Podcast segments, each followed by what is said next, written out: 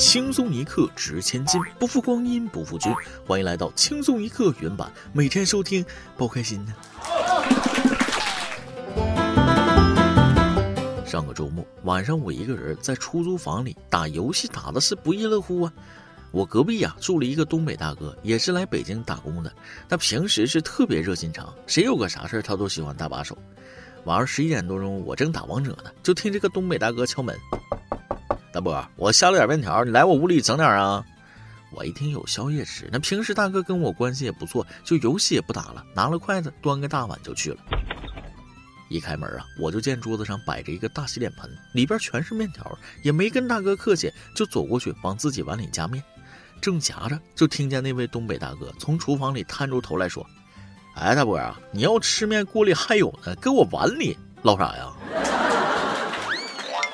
各位听众网友，大家好，欢迎收听轻松一刻原版，我是严重低估东北菜马有多大的主持人，对不对。提前预警，今天的轻松一刻时间可有点长，大家还不给我点个赞，鼓励鼓励。你们点完赞了，我就开始今天的轻松一刻了。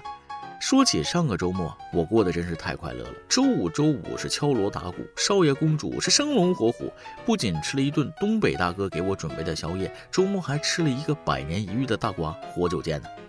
男子和朋友打赌，竟将活虾塞进了尿道，不要怀疑，这是真事儿。近日，广西南宁一名男子与朋友去野外游泳时，抓到了一只活的河虾，河虾大约有三厘米长。为了和朋友打赌，男子竟把河虾塞到自己尿道里。小虾为了逃命，一路钻进膀胱。一开始，男子身体并无不适，第二天他就开始尿道疼痛。事发四天后，实在疼痛难忍，这才到医院就医。医生诊查发现，小河虾在他的膀胱里已经被尿液浸成了死虾，虾头和虾身已分离，虾头已呈腐烂状。最终只能靠手术把小虾从男子膀胱里取出来。和朋友打赌往尿道里塞虾，呵呵，信你才怪！这简直是拿虾瞎搞啊！日子过得太好了，是不是？白灼虾、椒盐虾、盐焗虾不好吃，是不是？非得整个新品尿路虾、膀胱虾，就这还坚持了四天呢，是个狼人呐，比狠人还狠一点啊！大概就是这样的人推动着现代医学的发展，让医务人员攻克一个又一个难题。只是苦了这只好虾虾了，虾永远都没想到自己是这样死的。用李安导演的那句话形容这件事儿，那太贴切了。我看懂是为什么，但让我大受震撼。下面这事儿也太吓人了。事情是这样式的：上周，美国一名叫吉尔伯特的三十九岁男子，在一次驾车逃避警察追捕的时候，竟然将自己的下体割下来扔出了车窗。他声称听到收音机里的声音告诉他，只有这样做才能拯救世界。被截停后，男子主动要求就医，目前被送往医院接受治疗。弱弱的问一下，你那个东西是可拆卸的吗？这玩意儿捡到医院，那还能接上不？接的时候好好拿水冲冲吧，别再感染。啥也不说了，祝好。我这纯洁的心灵啊，让他们震得稀碎啊！估计上面这哥们儿康复之后，咋的也得整点这个海狗丸补补身体才行。说起补身体，有人说了一滴精十滴血，男人要洁身自好啊！即便到了二十一世纪，仍旧有不少人保持着这种观念，认为过度的性行为可能会造成元气大损，这让部分男性对于自慰有着错误的想法。不过，如今美国哈佛大学一项研究再次证实，男人平均每个月射精超过二十一次以上，可以大幅降低罹患前列腺癌的风险达三分之一。哦，平均每个月射精超过二十一次，生产队的驴都经不起这么折腾吧？先明确一点啊，都说实践是检验真理的唯一标准，不知道用实践得出研究结果的哈佛大学研究员们，现在还好吗？但是我个人觉得啊，一个正常的男性每个月能不能二十一次，不能作为唯一的标准。毕竟每个人的体质不同，有的人一个月二十一次精神饱满，有的人一个月过去可能人都快没了，直接精尽人不行了。俗话说得好，一种米养百样人，人与人之间的个体差异巨大，不能一概而论。同样都是女朋友，有的女朋友馋你身子，有的女朋友就馋你的钱。你身上有吸引女性的闪光点吗？如果没有，可以带上一块劳力士手表。近日，浙江义乌女子周某花两千三百元买假表，调包了男友价值四十万元的劳力士。男友报警，警方调取录像发现表是周某偷的。周某否认偷表，但却找了跑腿儿将表送还。八月二十五号，民警成功将周某抓获。周某交代，他一直怀疑男友的经济实力，不知他是否有能力给自己买名牌包包。而男友曾称这块表价值不菲，可抵一辆跑车，于是他便起意占有了这只手表。为什么报警了啦？人家只是一个想让自己过得更好的女孩而已嘛。情侣之间的事怎么能叫偷呢？常听到有人说那句啊，数额特别巨大或者有其他特别严重情节的，处十年以上有期徒刑或者无期徒刑，并处罚金或者没收财产。你偷了一块四十万的表，直接数额特别巨大，一步到位了。所以说，这女的是想谈恋爱呢，还是想找个饭票呢？这也要考察一下。我看你就是馋人家劳力士。其实我也很馋劳力士，最近新交了一个女朋友，对我很好。我跟她说想要劳力士，她说行，等她八十大寿那天送我一个。八十大寿送我劳力士，百岁老人的时候是不是能送我一个劳斯莱斯？我觉得还是趁早打消这个念头。天上没有掉馅饼的时候，掉下来的可能只有砖头。话说九月二号，陕西咸阳街头，一名小伙突然跑过来，抱住执勤交警的胳膊，怎么也不肯松手。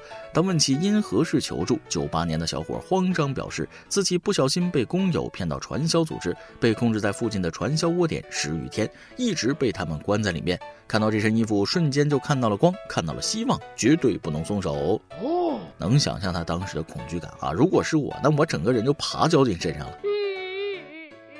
事后，交警小哥说了，当时小伙身后还跟了三个人，见状立马跑掉了，猜测是传销组织的同伙。接警后，民警对附近小区进行排查，并为小伙买了车票送他回家。这可真得给警察一个赞啊！遇到问题找警察，警察叔叔永远是最好的靠山。不过话说回来，小伙子九八年的年龄不小了，还被吓成这样，鬼知道他经历了什么呀？归根到底，我还是要强调一句：远离传销，不要相信一夜暴富。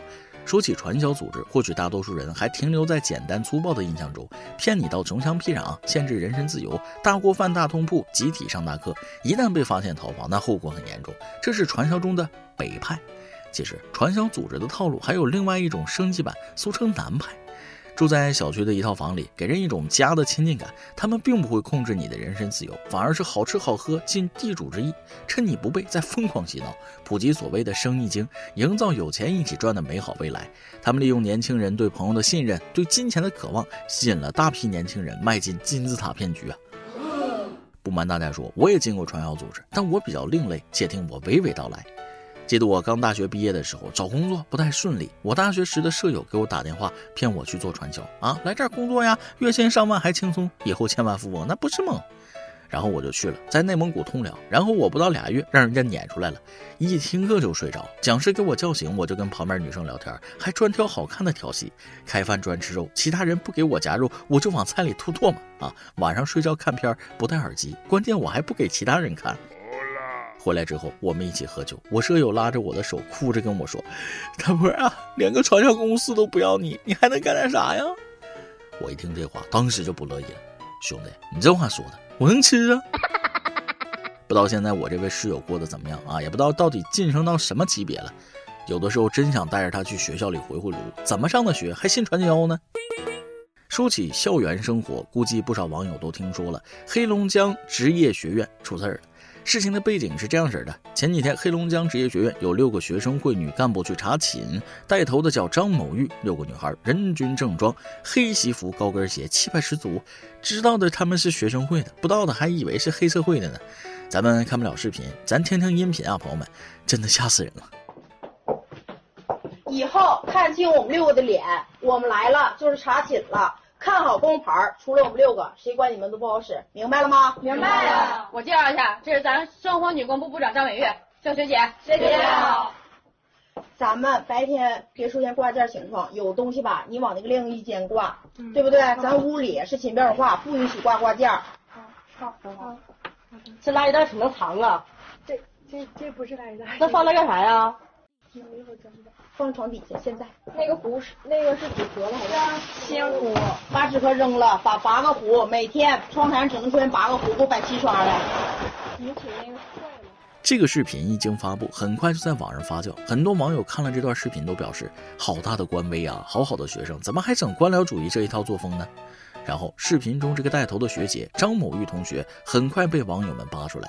该同学参加了大学生骨干培训班，并获得了优秀学员的奖状。虽然查寝时霸气侧漏，但语言组织能力令人堪忧啊！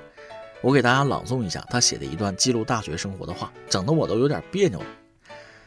啊！时光如同光阴似箭，两年的学生会生活匆匆消逝。我开始追思自己走过的路，循着记忆的流河，得意与失意同在。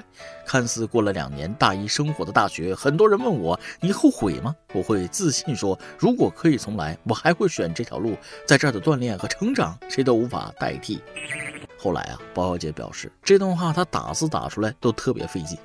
张同学文笔果然是非同一般。真是三分人样没学会，七分摆谱是样样行啊！相信很多看过这段视频的人都闹不明白，为什么本应该是青春年少、朝气蓬勃的大学生，视频里怎么就那么油腻，像个混社会的老油条呢？嗯，在我看来，一个学生的思想三观，除了学校会影响他，还有父母的行为作风，再就是当地社会风气。到底是什么把张某玉同学变得如此有官僚味儿？也许只有他自己知道了。不过，学生会干部耍官威这种事情也不是什么新鲜事儿，随便一搜，同样的事例就有很多。当然了，绝大多数的学生会都是积极健康向上的，可就是有那么几个乌烟瘴气的，才显得那么突兀，那么让人惊愕。这个年纪本应该儒雅随和、彬彬有礼，却在拥有了学生会给予的一定权利后，变得狐假虎威、装腔作势。这也证明了，人如果突然拥有了某种权利，就有滥用它的可能与诱惑。而长期处在学生会这种等级制度的霸凌下，且不说被管理的学生会不会遭遇生理上的伤害，心理上也很容易产生负担。长此以往，很多学生也会忘了学生会本来的样子。说起学生会的由来，更是要追溯到五四运动时期。在那个黑暗的时代，民国诸多中等与高等学校中，一些具备良知并思想先进的学生，先后自发成立了群众组织，当时普遍称其为学生自治会。他们意气风发，充满着爱国热情，与帝国主义抗争到底，并集结社会各界人物，引发出来了伟大的五四爱国运动。其影响力在最终的民族胜利中功不可没。简单点说，学生会的成立宗旨是全心全意服务同学，而现在个别学生会忘了为同学服务的初衷，上演了一幕幕幼稚可笑的自嗨呀。要知道，真正的学生会成员会在服务同学中得到成长和能力的锻炼，而真正的社会总是人外有人，天外有天，会有人让你懂得敬畏与谦逊。作为一个社会人，我可以明确的告诉这些自以为是的小同学：如果硬要揣着无知当成熟，没有实力却追求虚荣，德不配位，那么总有一天会付出代价，会有人来教你们如何做人的。好了，今天的新闻部分就先到这里，下面是咱们的段子时间。再来几段我有一个哥们儿啊，他老婆呢不会倒车，平时都是开到楼下，然后让我哥们儿倒进车位。有一次啊，哥们儿出差回来，看到车规规矩矩的停在车位，心里觉得老婆伟大啊，车技大有长进，见面那得好好夸夸。谁知道刚进家门，儿子就跑过来了：“爸爸，你可回来了！我和爷爷奶奶都帮妈妈推了一个星期的车了。”我那哥们儿听到瞬间醉了。公司的清洁阿姨病了，两天没上班。中午啊，主编曲老师让大家搞一下办公室卫生。我正要擦桌子，结果包小姐抢过我手中的抹布，说了：“哎呀，你一个大男人不要干这些了。”我心里啊，我跟你说，瞬间暖暖的。这时曲老师走过来了：“哦，你有空啊？那你去上厕所吧。”如果一个男人可以大半夜跑去你家楼下唱歌给你听，可以在公共场合满足你任何无理的要求，可以在你不开心的时候扮小丑逗你开心，可以时不时的拿出手机看看，担心错过你的信息或者电话，可以为了请你吃顿大餐而省吃俭用吃一星期泡面，可以用手机二十四小时开机待命任你随叫随到，那么他一定是个备胎。下面是咱们最后的环节，一首歌的时间。网云听众，一个可爱的小朋友想点一首歌给自己的小学同学。大伯，包小姐好，我是一名即将上初一的学生，这不快开学了吗？我想给我的小学同学们点一首《明天你好》。时光匆匆，六年转瞬即逝。感谢你们陪伴了我六年，给我懵懂的童年涂上色彩。希望你们在新初一的学习中勇往直前，天天向上。最后祝各位头发浓密，睡眠良好，情绪稳定，财富自由。谢谢。哎呀，不得不说啊，咱们栏目的年龄段跨度太大了，从小学生到中年大叔，各个年龄段都有咱们的听众啊。作为主播，我也是深感欣慰啊。不过我也会加深思考，完善栏目，让所有年龄段的听众网友都能在咱们栏目中收获快乐。今天的点歌是送给小朋友的，虽然刚上初一，不过没几年你们就都长成大姑娘小伙子了啊！多多珍惜这段学习时光吧。作为一个打工人啊，我太羡慕你们。行了，这首《明天你好》就送给你和你的同学们，祝你们这些小汉朵好好学习，天天向上，勇往直前。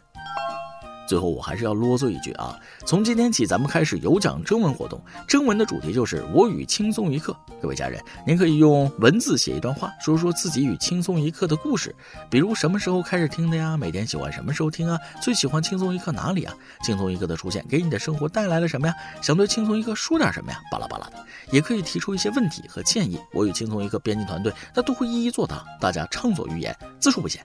投稿方式大家记好了，可以直接在你听轻松一刻的 APP 评论区留言，比如今天这期直接在下面评论写出来就行。也可以加小编包小姐的 QQ 幺二四零八七七四六进行投稿，也可以加九周年活动群，群号是幺零零三四零六幺二幺幺零零三四零六幺二幺幺零零三四零六幺二幺。重要的事情说三遍，群主就是包小姐，直接找她投稿就行。只要你的文案被小编采纳，九周年的特别版中就会有你的文字组成的一部分。我会在九月十三号当天用饱满的热情读出你写的东西来，而且还会给你发放奖励哦！包装精美的轻松一刻九周年纪念册，一大一小共两本，囊括九年来所有热梗、笑话、热图，还有曲总监的私房照呢。另外还有一件网易私人定制款文化衫，轻松一刻专属盲盒送给你。活动结束后，小编会联系你的。以上就是今天的网易轻松一刻，由电台主播想当地原汁原味的方言播轻松一刻，并在网易和地方电台同步播出吗？请联系每日轻松一刻工作室，将您的简介和龙小样发送至 i love 曲 at 幺六三点 com。老规矩，祝大家都能头发浓密，睡眠良好，情绪稳定，财富自由。我是墩儿，咱们下期再会，拜拜。看昨天的我们走命运广场中央等待。那模糊的肩膀，越奔跑越渺小。曾经并肩往前的伙伴，在举杯祝福后都走散。只是那个夜晚，我深深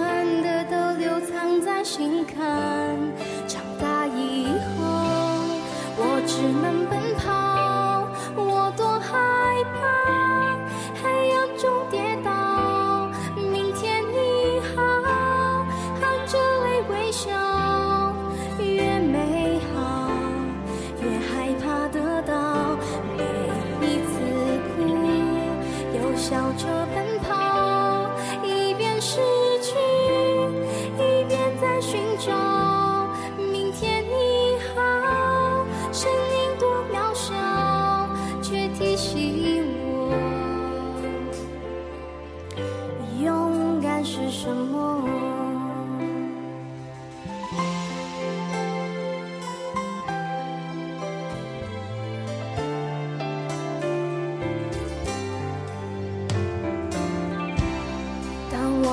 着反方向走去，在楼梯的角落找勇气，抖着肩膀哭泣，问自己在哪里。曾经并肩往前的伙伴，沉默着懂得时间它总说谎，我从不曾失去那些肩膀。